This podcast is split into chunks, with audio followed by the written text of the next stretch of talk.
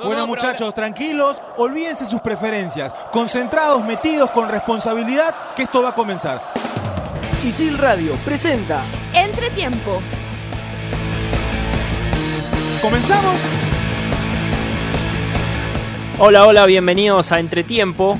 Eh, un lunes más, eh, 9 de julio en este caso. Comenzamos Entretiempo, un programa de Radio Isil hecho por alumnos, nosotros todos de periodismo deportivo, para alumnos de Isil. Eh, se pasó rápido el mundial, un mundial que esperamos mucho, que fue muy cercano para nosotros, no tanto físicamente, sino desde lo emocional, porque participamos luego de 36 años. Pero se nos pasó rápido, eh, fue más el tema de la previa, eh, aquel 15 de noviembre que clasificamos ya se hace lejano, ¿no?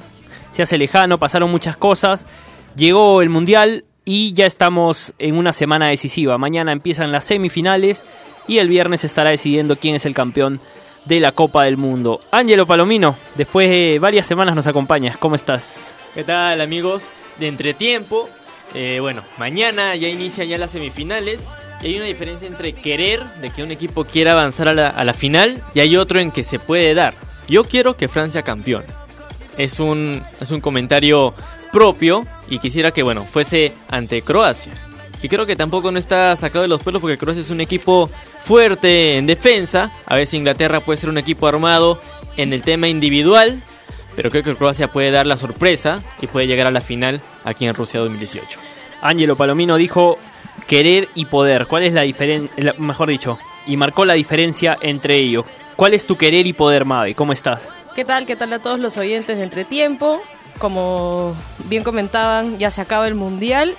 Mi querer dice quiero que llegue Francia, que campeone Vamos bien, Francia. vamos bien. Mi poder también dice que también dice que lo puede hacer Francia. Un poco sumando a lo que tú dices, Angelo, me parece que ese lado de Croacia e Inglaterra va a estar bastante duro. Eh, Inglaterra un equipo bastante fuerte, al igual que Croacia, pero Croacia llega disminuido después de haber jugado 220 minutos. Me parece que está un poco el equipo un, un equipo cansado, ¿no? De ahí podría sacar algo de ventaja a Inglaterra. Entonces creo que a la final van a llegar bastante, bastante adoloridos y Francia podía sacar ventaja de eso. Y a Francia se le ha visto, no voy a decir sobrado, pero se le ha visto como un equipo que le sobra fútbol, ¿no? Y que de repente no ha usado ese potencial durante todo un partido, sino que ha ido Dosificando. dosificando y regulando de acuerdo a la dificultad que le pon- proponía el rival que tenía al frente. Y es Sí. que- Ojo que le afecta eso, por ejemplo, en el partido con Argentina tenía una diferencia de dos goles, se dejó estar los últimos 10 y anotó el Kun Agüero. Y cosa de que si le dabas 5 minutos más, Argentina te podía empatar. y ya había sacado a sus, a sus máximos referentes en ataque Claro. eh, de Shams. Sí, yo creería que, que en semifinales ya los equipos no se guardan nada y ojalá sea así porque durante todo el campeonato hemos visto partidos un poco así, ¿no? De los grandes dosificando y finalmente se les complicaba la situación y hemos terminado teniendo sorpresas importantes. Un mundial que para muchos ha sonado un poco aburrido de repente, un mundial eh, donde los chicos han equiparado la- las fortalezas de los grandes en cuestión táctica y han salido partidos bastante peleados, no tan vistosos. Entonces creo y espero realmente que ese Francia-Bélgica sea el gran partido del mundial que todos estamos esperando, ambos con propuestas de ataque, un tridente por Bélgica que está jugando increíble, eh, Hazard, De Bruyne y Lukaku son grandes jugadores que no se vieron en la primera parte cuando jugaron contra Corea, ¿no? No se vieron, no aparecieron nunca. Entonces, eh, ojalá que este sea un gran partido. Hablaba Mabe del Francia-Bélgica, vamos a meternos en ese partido que se va a jugar en el estadio Krestovsky de la ciudad de San Petersburgo, estadio donde hace local el Zenit. De San Petersburgo, claro. Sí, y, a- y hacía referencia Mabe a un mundial de repente aburrido. eh, hablemos un poco del Francia-Bélgica. eh, y, y es un mundial táctico, es un mundial en el que ha, ha, ha sido prioritario el tema táctico y por eso de alguna manera se han igualado eh, las brechas que habían entre equipos grandes, entre comillas, y equipos chicos. La táctica que usó Roberto Martínez frente a Brasil y que le supuso la clasificación a Bélgica al ganarle por 2 a 1, quizás al máximo favorito a este torneo, a ganar el torneo, eh, fue, fue ha sido muy alabada por todos. eh, partiendo de alguna manera el equipo y dejando a Hazard y a Lukaku, que tuvieron un trabajo impecable, al igual que De Bruyne ese día, eh, de alguna manera aislados, pero listos para, para contragolpear, sabiendo que por un lado Paulinho y por el otro Coutinho no, no, no volvían de la misma manera y ese espacio había que aprovecharlo. Sí, muchos han hablado sobre eh, el buen desempeño de Bélgica a lo largo del partido con Brasil, pero yo sí quiero detenerme un ratito a hablar del mal funcionamiento que tuvo Brasil en la primera etapa. Realmente, eh, ¿cómo le hizo falta a Casemiro ese Brasil? Por, un poco sumando a lo que tú dices, no tenía a nadie que le cubriera las espaldas a Fernandinho. Fernandinho hizo un partido, para mí, desastroso. Hizo el, primer gol en contra, que bueno, es una, una, mala fortuna de repente. Igual me parece complicado que haya saltado y, pivoteado hacia atrás una pelota que debió sacar. Pero todas las pelotas las lanzaban a la espalda de Fernandinho, que no marcó nada. Y tardó un poco, ¿no? El, ingreso de Renato Augusto. Claramente, para mí, eh, las, eh, ese medio campo tenía que ser reforzado muy rápido en el segundo tiempo y tardó ese, ese cambio. Me parece que Renato Augusto tenía mucho más fútbol. Pero importante mencionar que no tiene eh, Brasil alguien que se pare como Casemiro y si Casemiro no está, pierde muchísimo. Bélgica me parece que en lo suyo tampoco es un gran equipo, o sea, tiene tres adelante que como digo y vuelvo a mencionar, le ganó todas las espaldas a a la volante central pero un equipo partido con Felaini ingresando a marcar a Neymar, que tuvo un mal partido también. Pero, pero más allá de, eso, Bélgica no tiene un gran funcionamiento colectivo, ¿no? No, y además en el tema se podría decir algo positivo para sacar de Bélgica es que te hace buenas contras. Lo hizo contra Japón, el último gol de Nasser Chatli, y también lo hace en el gol de Lukaku, una gran jugada individual por el medio campo, ya sea que Kevin De Bruyne pueda batir el arco de Brasil. Es verdad, es un equipo en formación, se podría decir, el cuadro de Bélgica, porque creo que eh, en el Mundial pasado, en el Mundial del 2014, era casi el mismo equipo, solo que eran individualidades. Eran Hazard por un lado, De Bruyne por el otro, Witzel hacia su mundo, y creo que no había un concepto de equipo en Bélgica. Creo que el proceso ha ayudado a que Bélgica pueda llegar un poco más consistente en este mundial y creo que ahí están los resultados, más allá de cómo es lo que juegue. Sí, igual cuando Brasil lo atacó, Bélgica no ha tenido tampoco una solidez defensiva tan grande, ¿no? Eh, cuando Brasil se dedicó a atacar, hizo, hizo bastante bastante desorden en Brasil llegaba hasta el área chica prácticamente y, ese, ese último le faltó con, confío mucho Bélgica en, sus en, de alguna manera eh, en su arquero eh, Courtois. Que, hizo varias, ¿ah? Que, sacó varias. Confío en Sarquero y también confío en que estuvieron más preocupados que en defender en sí que eh, estuvieron más preocupados en, bloquear los remates. Uno decía que era un Perú-Dinamarca, ¿no? Porque Perú era el que intentaba, atacaba, le faltaba solo el último toque. Y parecía. Y hablabas de proceso y, justamente en Bélgica son ocho los jugadores de 11, de los 11 titulares son 8, que repiten eh, con relación al Mundial pasado. Lo que sí cambió fue la cabeza. Eh, Roberto Martínez, el técnico, eh, era Wilmots, el técnico en eh, el Mundial pasado. Y ahora creo que también importante hablar de la otra parte, ¿no? Francia ha mostrado su poderío en, ataque, que es grandísimo. Si Mbappé está metido, que ha estado en los últimos partidos metido, creo que va a hacer muchísimo daño a esa última línea de Bélgica, lo mismo Giroud y lo mismo Griezmann, ¿no? Pero en el caso de la defensa me sigue pareciendo también que Francia tiene una debilidad bastante grande porque sus laterales los dos van, Pavard va y en el otro lado también. Lucas, Lucas, Hernández. Lucas Hernández, pero a ambos les cuesta el retroceso y teniendo al frente a Lukaku, a Hazard y a De Bruyne, va a ser bien complicado eh, e-, ese encuentro, ¿no? Pero por otro lado tienes arriba a Mbappé, a Griezmann, a Giroud, eh, entonces va a ser un partido que pinta, por lo menos en la previa, como un partido un 0-0 creo que no va a No, no. si algo tengo que apostar es que van a haber goles. apuéstale a que, a que ambos equipos anotan. Hay que decir que la última vez que se enfrentaron estos equipos en un mundial fue en México 86, justamente cuando ambos llegaron a las semifinales, perdieron las semifinales y por el tercer puesto Francia le ganó a Bélgica 4 a 3. Sí, no, bueno, como, como decía hace un ratito, eh, yo apostaría los goles, porque cuánto que está bastante complicado. Me parece, un poco para cerrar el tema, ambas defensas no son defensas sólidas y ambos ataques son unos ataques bastante potentes. Formidables, ¿verdad? Exacto, por ambos lados. Entonces, creo que el tridente de Francia contra el tridente de ataque, ambos de, de los dos equipos, van a encontrarse con defensas que por ahí les van a dar algunas facilidades y podemos ver algunos buenos, buenos goles. ¿no? Y para hincar también en el tema de la defensa, lo que se llamaba en tema de Francia, uno en los amistosos pensaba de que Pavar y Lucas Hernández eran los, eran los laterales para ser defensivos, porque son jugadores que tal vez no salen mucho al ataque y Sidibe y Mendy sí eran los jugadores para salir al contragolpe. Pero como que se cambió esto en el Mundial, Pavar y Lucas Hernández se fueron consolidando defensivamente y eran un Marcelo más, porque te corrían la banda y hasta a veces te dejaban el, el lado derecho o el lado izquierdo libre y es ahí donde sufría Francia el tema defensivo. Y ahí también los dos arqueros, qué importantes van a ser, ¿no? Por un lado Courtois, que se ha hecho un mundial bastante, bastante bueno, y por el otro lado el arquero de Francia, Lloris. Lloris, que también has tenido algunas Qué intervenciones. importantes han sido los arqueros en este mundial, ¿no? Porque por el otro lado también Pickford y, y Subasic, que ha sido importante en los penales. Creo que en, en esa dupla que ahora vamos a conversar sobre el partido de Inglaterra con Croacia va a estar el, el guante de oro de este mundial, ¿no? Subasic Sí. siendo bastante influyente en los penales y por el lado Pickford con tres atajadas fenomenales. Uno que también había hecho una buena campaña era Kimfeb, el de Rusia. Sí, Lamentablemente ya, ya no está en competición. redimiéndose, ¿no? Porque había tenido algunos No, sí, eh, claro. campeonatos grandes en que no le había ido bien. Este mundial estuvo No, muy pero, bien, como lo decía ojo, Ángelo. Hay un. no, bueno, es una teoría, ¿no? Que dicen de que hay. Este mundial son los de los goles que el arquero ha fallado más. O sea, Muslera no puso bien las manos.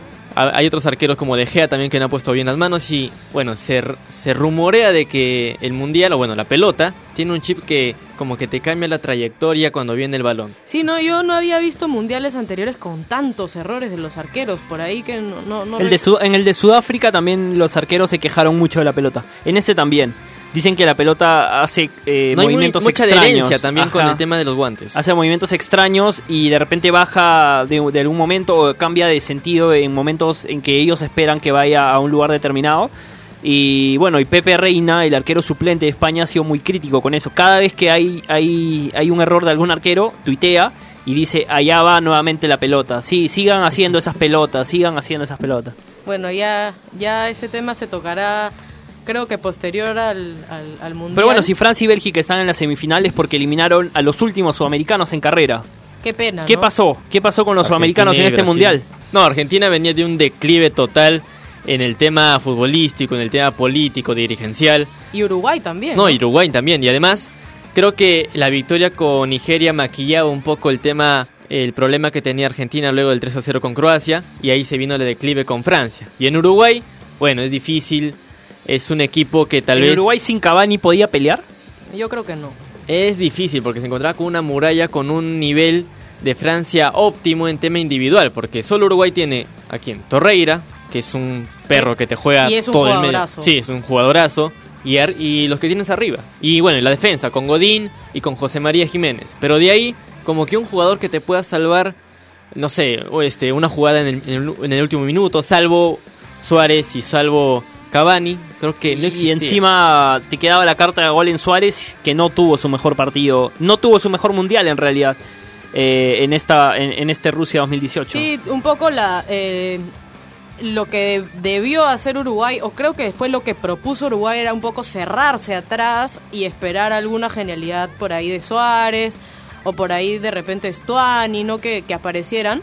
Pero no, eh, finalmente fue un partido Medio chato me- también, medio ¿no? chato, ¿no? sí. Y bueno, un Francia que como ya hemos mencionado, para mí dosifica, ¿no? Dosifica, ve que... Es que el tema es que tiene recambios. Sí, o sea, se va el acelerador, enciende el acelerador un momento, hace los goles y luego se tira atrás, espera y luego encuentra un error de Muslera, eh, Bueno, sí. bueno, que ya lo hemos conversado, pero que le da la tranquilidad, ¿no? Francia-Bélgica entonces van a abrir las semifinales del Mundial. Simplemente comentar que Brasil, a pesar de su eliminación, llegó ayer a, a- a Río y fue recibido por una multitud que pedía que Tite, por favor, continúe en el equipo. Quieren el progreso. A pesar de la eliminación, a pesar de que quedaron en cuartos de final, eh, quieren en Qatar pelear por el exacampeonato con Tite al frente. La otra semifinal va a ser entre Inglaterra y Croacia. Ambos a su manera, ambos a su modo. Croacia clasificando luego de dos partidos en que tuvo que llegar hasta los penales. Con un Subasic, ya lo decíamos, que se está convirtiendo en figura. Y con un Luka Modric, candidatazo al balón de oro del mundial, en un gran nivel. Y bueno, Inglaterra. Ingla- y hablamos de. Estoy, estoy, estoy un poco hablando, hablando de varias cosas, pero hablamos de que era un mundial de arqueros, pero también es un mundial de mediocentros. Porque si Croacia tiene a- Modric, Inglaterra tiene a Henderson. Henderson, que está jugando también en un muy buen nivel. Y Francia tiene a Kanté. Exacto, exacto. Entonces, eh, Kanté es Jugadorazo. impresionante lo que corre. Tres Sí, pulmones, ¿ah? sí, y más. Qué ¿ah? bestia. Me corto. Sí, incluso creo que está por aquí, sigue está corriendo por aquí. Eh, bueno, Inglaterra, Croacia, la otra semifinal. Fue un partido, hablabas de partido chato, el Francia-Uruguay, y también fue un partido muy chato, el, el- el Inglaterra-Suecia. Sí, un partido algo aburrido de repente.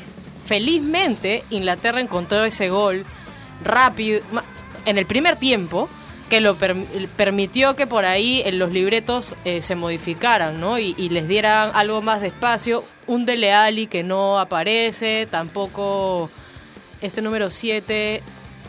¿Sterling? No, no, Sterling, un, un chico que fenomenal en, en cuestión de despliegue físico y por ahí de, de cuando encara, pero para definir tuvo dos clarísimas que no pudo definir. Kane, que tampoco apareció mucho, tuvo que retroceder bastante a, pedir la pelota.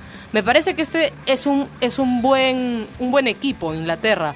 Y creo que vamos a ver un mejor partido con Croacia, porque Croacia no va a salir a defenderse y más bien de la mano de Luka Modric, que es el, el que lleva el- todo el teje y maneje del equipo, podría salir a proponer y podría salir un buen partido. No, y además que también creo que Inglaterra es un equipo joven y además que respeta el tema de nacionalidad porque si nos damos cuenta en la plantilla todos los jugadores o casi la mayoría de los jugadores que están en este mundial son de la Premier League. Sí, todos. Todos. La totalidad. Y creo que Gareth Southgate ha implantado eso de que se valore al jugador que esté jugando en las ligas de su propio país y no de las ligas tan, bueno, importantes como sería España o Francia o, o Italia tal vez. Alabando, alabando también el proceso inglés, eh, hay que decir que Inglaterra es campeón mundial sub-17, campeón mundial sub-20 y podría ser campeón mundial de mayores.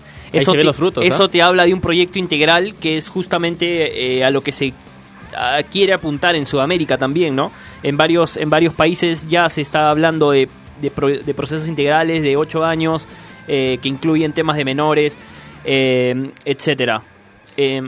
Eh, Sí, no, bueno, nada, para, para un poco cerrar también y, y hablar del tema táctico, que como habíamos mencionado es bastante fuerte.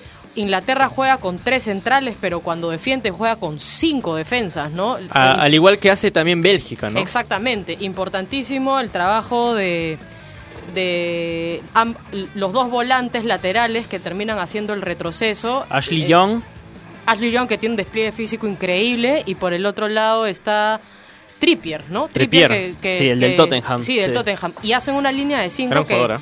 sí, que muchas veces es impasable, ¿no? Entonces ahí Croacia va a tener que, de, en los pies de Luka Modric y también de Rakitic, va a tener que buscar eh, qué alimentar a Super Mario. Y bueno, es también un tema táctico, incluyó a un segundo delantero en este partido con Rusia, que fue el que anotó el gol, ¿no? Entonces, eh, la primera semifinal será Francia-Bélgica, la segunda semifinal Inglaterra frente a Croacia, de ahí saldrán los finalistas que el día domingo van a decidir quién es el nuevo campeón del mundo. Nosotros nos vamos a una pausa y volvemos aquí en Entretiempo. en el país avalada por Studio Art de Hollywood. Estudia en ISIL y aprende haciendo. Aprende comunicación integral de la mejor manera, trabajando para clientes reales. Estudia en ISIL y aprende haciendo. Estudia nuestras especialidades de computación e informática en ISIL y podrás obtener las certificaciones más destacadas de la industria. Estudia en ISIL y aprende haciendo. Más información en isil.p.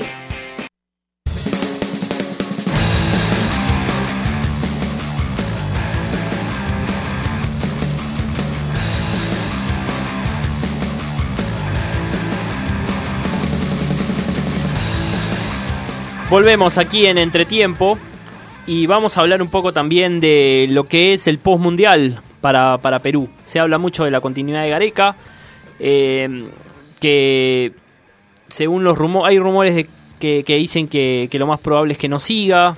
Eh, habría que empezar a ver qué técnico y qué perfiles busca la Federación Peruana de Fútbol para seguir con este proceso que empezó Gareca hace, hace ya algunos años.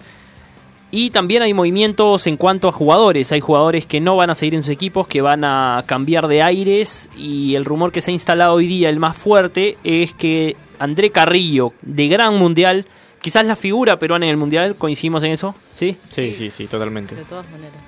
Va, va a pasar del Watford de la Premier League. Es cierto que su carta pase pertenece al Benfica, pero esta temporada jugó cedido al Watford. Pero la próxima temporada todo apunta a que sería cedido al Al Hilal, Un desastre. un ¿no? equipo de Arabia Saudita, por un préstamo de 4 millones eh, por un año, es lo que se dice. Es, o sea, me, me parece una noticia bomba. Pero súper, lamentable. lamentable, realmente lamentable. Yo me ponía a pensar, el partido que jugamos contra Arabia Saudita, finalmente lo ganamos 3 a 0, está bien un partido amistoso, y la actuación de Arabia Saudita tampoco ha sido de las mejores en el Mundial, ¿no? Entonces, teniendo en consideración eso, y un poco lo que tú decías, Oscar, que André Carrillo ha sido la figura de Perú en el Mundial, y podía hacer eso una palanca para que terminen equipos, por ahí se hablaba del Everton, por ahí de repente de algún, de algún equipo español, termine en Arabia Saudita me parece inaudito. Me parece que se está, no, no sé si es una decisión propia, ojalá no sea cierto, pero todo indica que sí, no sé si es una decisión propia de su representante, no sé realmente quién es el que está asesorando a André Carrillo, pero creo que lo está asesorando muy mal, ¿no? Esperemos que solo sea un rumor y que quede ahí, porque en verdad que Carrillo vaya a Arabia Saudita baja totalmente su nivel futbolístico porque, bueno, si hemos visto justamente en el partido contra Arabia Saudita, obviamente Perú era un claro favorito, se dio en el marcador, se dio en el tema físico y táctico, que, que André Carrillo, que está en un nivel tope, vaya a clubes que estén de mediano para abajo, Y no lo exijan. y no lo exijan, claramente, porque él se puede pasear, pueden, puedes- puede ver de que son conos los, los defensores de Arabia Saudita, puede hacer su parque de diversiones André Carrillo allá en Arabia, pero no le va a ayudar a exigirse, no le va a ayudar a mejorar, a ver qué es lo que está fallando, que lo que sí hacía era Inglaterra, porque es uno de los, de los campeonatos mejores en Europa. Sí, vamos a ver cómo se da, cómo, cómo con el transcurso de las horas se confirma o no esta, Esperemos que no. esta noticia. Eh, vamos qué- ahí, Oscar, tú hablabas también de Gareca, ¿no? Este, creo que fuera de los jugadores que tenemos, como esta una noticia terrible, pero en el caso de Gareca, eh, fuera de, de- de la radio me comentabas que Argentina quiere hacer un proyecto a largo plazo, que se, se estaría hablando de que Peckerman entraría como un manager deportivo y que quieren a Gareca como, como entrenador. Eh, Gareca siempre ha, mencionado que sería un honor dirigir a, Argentina. Ojalá que se quede en Perú para que pueda continuar el proceso. Pero también me parece importante mencionar que ojalá se quede Oblitas. Porque fue él, Oblitas, quien designó o quien estuvo tras los pasos de Gareca cuando nadie lo tenía como opción para dirigir a Perú. De hecho, si tú preguntabas hace cuatro años y un, y un po- poquito más a Gareca como opción, nadie la tenía, ¿no? Y fue él el que tuvo la visión amplia y estratégica de reclutar un entrenador con las características de él, ¿no? Entonces sí me parece importante la renovación de Oblitas, porque si Gareca se va, él va a ser el encargado de elegir un nuevo técnico. Además de Oblitas, eh, Gareca ha apuntado como pilar fundamental de, de su proyecto a Antonio García Pay, que también No, entre los tres, sí. Sí, en- que también está en veremos. Entonces, para él también es una.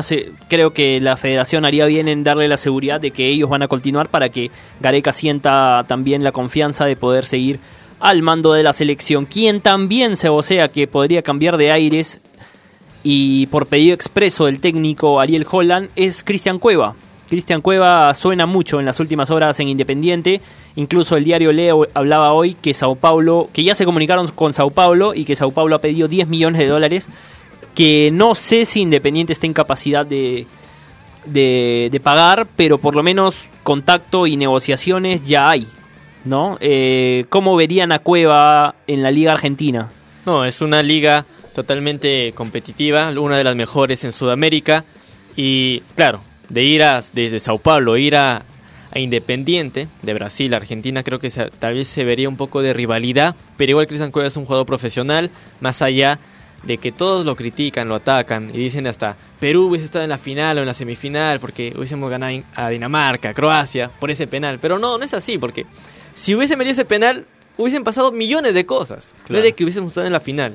Y bueno, ya metiendo el tema de Cueva con Independiente, puede rendir, es un jugador que, que rinde en varios campos, es un jugador multifuncional, puede en el medio, también por derecha. Y creo que si viene también un compañero de casa como es Paolo Guerrero, que esperemos que también se, se concrete esa, esa resolución, creo que le haría bien a los dos. Sí, Independiente es un equipo que respeta mucho el trato con la pelota, que juega muy al ras, que es un equipo dinámico, es un equipo rápido, un equipo de los que se dicen modernos. Eh, y Ariel Holland ha demos- bueno, lo ha pedido y ha demostrado ser un técnico capaz de, de sacar lo mejor del jugador, habilidoso. eh, sacó lo mejor de Maxi Mesa, por ejemplo Claro. y que hoy está en la selección argentina. Y, y bueno, entonces yo creo que sí sería un club en el que Cueva podría eh, explotar sus condiciones y en el que Cueva se amoldaría. Vamos a ver cómo se da también. eh, ¿qué, qué más tenemos de peruanos en el extranjero? La, la contratación de Rui Díaz, su paso del Morelia Al a la M-. Ajá. ¿Ustedes lo ven eh, el paso de Rui Díaz a la MLS como un paso hacia adelante? Bueno, Como dos pasos atrás, yo lo veo. Dos pasos. ¿sí? Sí, no, me parece que en el Morelia era una, por no decir este menos, una superestrella. Raúl Ruiz Díaz, es más, han anunciado los, los del Morelia que van a retirar su camiseta número 9 por dos temporadas, un poco en honor a lo realizado por Raúl Ruiz Díaz. Y, Y creo tiene, que... ti- tiene un par de placas en el estadio Rui Díaz como Sí. Es un bicampeón. ídolo, es un ídolo, Bicampeón de goleo. Sí, y, y- y del Morelia, que es un equipo, llamemos chico, de repente que está, está incluso peleando la baja en algún momento con Ruiz Díaz, tenía que dar el salto de repente un grande de México. Lo querían, se voció que lo querían, lo querían los grandes de México y este traspaso durante el Mundial, además, termina pasando al, al Seattle. Me parece que es un retroceso eh, en donde, como hablamos también de Carrillo, no lo van a exigir. Por ahí que seguramente es el goleador de la MLS y, va a hacer mucho dinero, etcétera, etcétera. Pero futbolísticamente no le suma. Quien llegó para reemplazar a Raúl Ruiz Díaz en Morelia fue Irben Ávila, que ha tenido un estreno goleador con, con el equipo de Monarcas, dos goles en dos partidos, hablan de un equipo que quizás, y bueno, y Rey, Rey Sandoval también está en Morelia, de un equipo que, que le sienta bien a los peruanos, ¿no? De un equipo, recordemos que ahí también estuvo Julio Andy. García, Andy Polo estuvo también. Andy Polo, estuvo el Chorri también me parece que estuvo en Morelia. eh, años atrás, entonces es un equipo en el que los peruanos eh, rinden y rinden bien. Eh, vamos a ver, esperemos que a Irben Ávila también le vaya bien por el bien de la selección peruana para que sea una opción también a futuro. Hablando de delanteros, Alexander Zúcar rescindió su contrato también con el Sion, eh, el equipo suizo anunció que le iba a dar de baja. Y por ahí se me escapa algo, eh, alguna, algún, algún El otro de pase. Duarte. El de Duarte a Lobos WAP, sí. Sí, importante también, bueno, Miguel Trauco y su futuro incierto, que por ahí lo querían en, en Francia, eh, también por un pedido medio expreso del entrenador, pero todavía no hay nada concreto, ¿no? Bueno, vamos a hablar también de algunos movimientos que se han dado en el fútbol mundial luego de, de la Copa del Mundo o de la participación de la Copa del Mundo de algunos equipos. Por ejemplo, en España, Fernando Hierro dejó de ser el técnico y hoy se anunció a Luis Enrique como nuevo estratega del equipo español. Eh, en Argentina eh, se ha anunciado también que hoy, tras una reunión, se le, le han comunicado a San Paoli que no va más. Que no va más, que van a negociar su salida porque eh, ya no pretenden que sea más el, el- entrenador de Argentina. Era un, secreto a voces, ¿no? Esto de, de San Paoli después de, la campaña argentina, no solamente por el resultado eh, o eh, eliminación finalmente, como el caso de Tite, ¿no? Que también fue eliminado, pero en Brasil todavía tienen una esperanza de que por ahí es el camino. En cambio, con San Paoli me parece que el proceso ha sido muy malo. Eh, esta situación argentina es este, delicada y bueno, ya sabemos que por ahí lo quieren a Peckerman, lo quieren a Gareca. En el caso de España, bueno, importante lo de Luis Enrique, pero creo que España tiene que buscar otra forma de jugar, porque así como jugó ese, ese España a lo Guardiola, que por ahí Luis Enrique hace una, una, una propuesta parecida, no igual, pero bastante parecida, eh, no le ha funcionado a España, esperemos que le vaya mejor, ¿no? No, y más allá que también en el Mundial han habido eh, equipos que han tenido la mejor posesión del balón, pero no necesariamente han ganado el encuentro. Sí, de hecho yo hablaba con un entrenador que, ha sido un, entrenador que ha, ha marcado eh, mi paso por el fútbol, si lo queremos ver así, y él me decía, este, los entrenadores el día de hoy, después de este mundial, vamos a tener que buscar otra forma de atacar y otra forma de jugar, ya sea eh, se ha visto en este mundial que el tema táctico ha neutralizado un poco a las figuras y al funcionamiento como nosotros lo veníamos eh, haciendo, ¿no? Entonces yo creería que este momento es un momento de innovación para el fútbol y van, van a tener que buscar y darle la vuelta a esos equipos que se tiran atrás y te pueden ganar con, con una pelota parada, ¿no? Bueno, el 20 de julio vamos a dejar un poquito ya el fútbol internacional, el mundial en el que hemos estado muy metidos durante las últimas tres semanas. Y vamos a contarles que el 20 de julio se va a reiniciar el torneo apertura. Un torneo de apertura que de, obvia, por obvias razones lo hemos dejado un poquito abandonado. Eh, y en el proceso, en- o en esta para, que ha supuesto casi un mes, Alianza Lima ha contratado a tres refuerzos, con miras a, a recuperar de alguna manera el paso el paso en, en el torneo local y, y- y tentar el bicampeonato. ¿no? Ha contratado a un uruguayo, Afonso. Que está ha- lesionado. que está lesionado de Ve la nariz. se lesiona. Sí, sí, ha fracturado la, la nariz. Tiene para tres semanas, se dice. Eh, ha contratado a Adrián Sen y ha Sí, contratado a Villamarín, ¿no? Que creo que estaba en México. ¿puede En el? Atlas. En el Atlas, ¿no? Eh, llegó junto a Alexi Gómez. Claro, eh, Sí. vino Roberto Villamarín, lateral derecho, que no tenía oportunidad notoriamente en Atlas, jugaba en las reservas o también en la sub-18 del equipo mexicano. Viene para, por lo menos, pelearle el puesto a Luis Garro, que siempre es criticado en el tema a los laterales de Alianza, Luis Garro, y por el lado izquierdo a Pancho Duclos. En el lado de Garro ya va a estar Roberto Villamarín, y en el lado izquierdo estará eh, Fran- Francisco Duclos y también Guidino, que tal vez, o también es un, bueno, son jugadores que tal vez no tienen la el peso para poder llevar esa camiseta de Alianza Lima, ¿no? Y Afonso, eh, u- este delantero uruguayo, de casualidad, él también llegó a Peñarol cuando, Le- cuando Leyes salió de Peñarol, llegó a reemplazarlo a Afonso. Hoy en Alianza Lima, Leyes sale de Alianza Lima y llega Afonso a reemplazar a Leyes nuevamente. No, y también tiene referencia con el entrenador Bengochea. Sí, lo, lo ha dirigido, ¿no? Sí, lo ha dirigido en, creo que me parece en la apertura del, Sí, ¿no? sí, claro, sí. cuando salió campeón Cuando Peñarol. salieron campeones. Claro.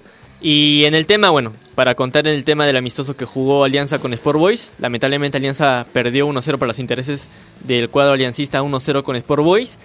Y también el tema del delantero que ingresó los últimos 20 minutos y se fracturó el tema de la nariz. No jugará el partido que viene.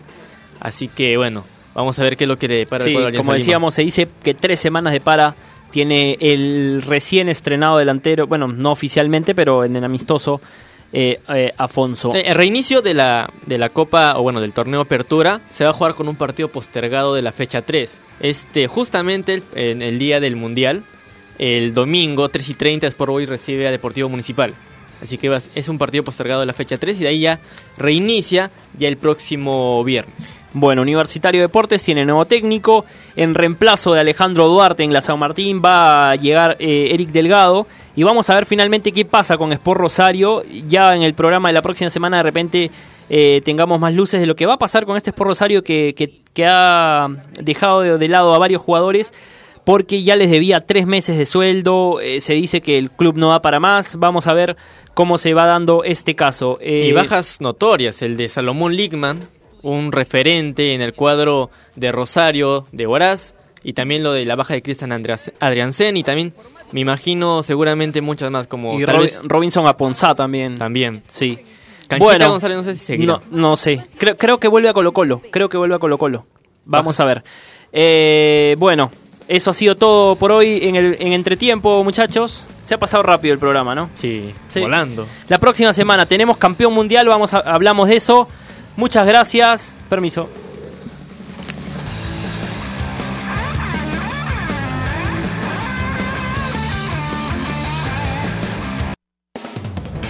Isil Radio presentó Entretiempo.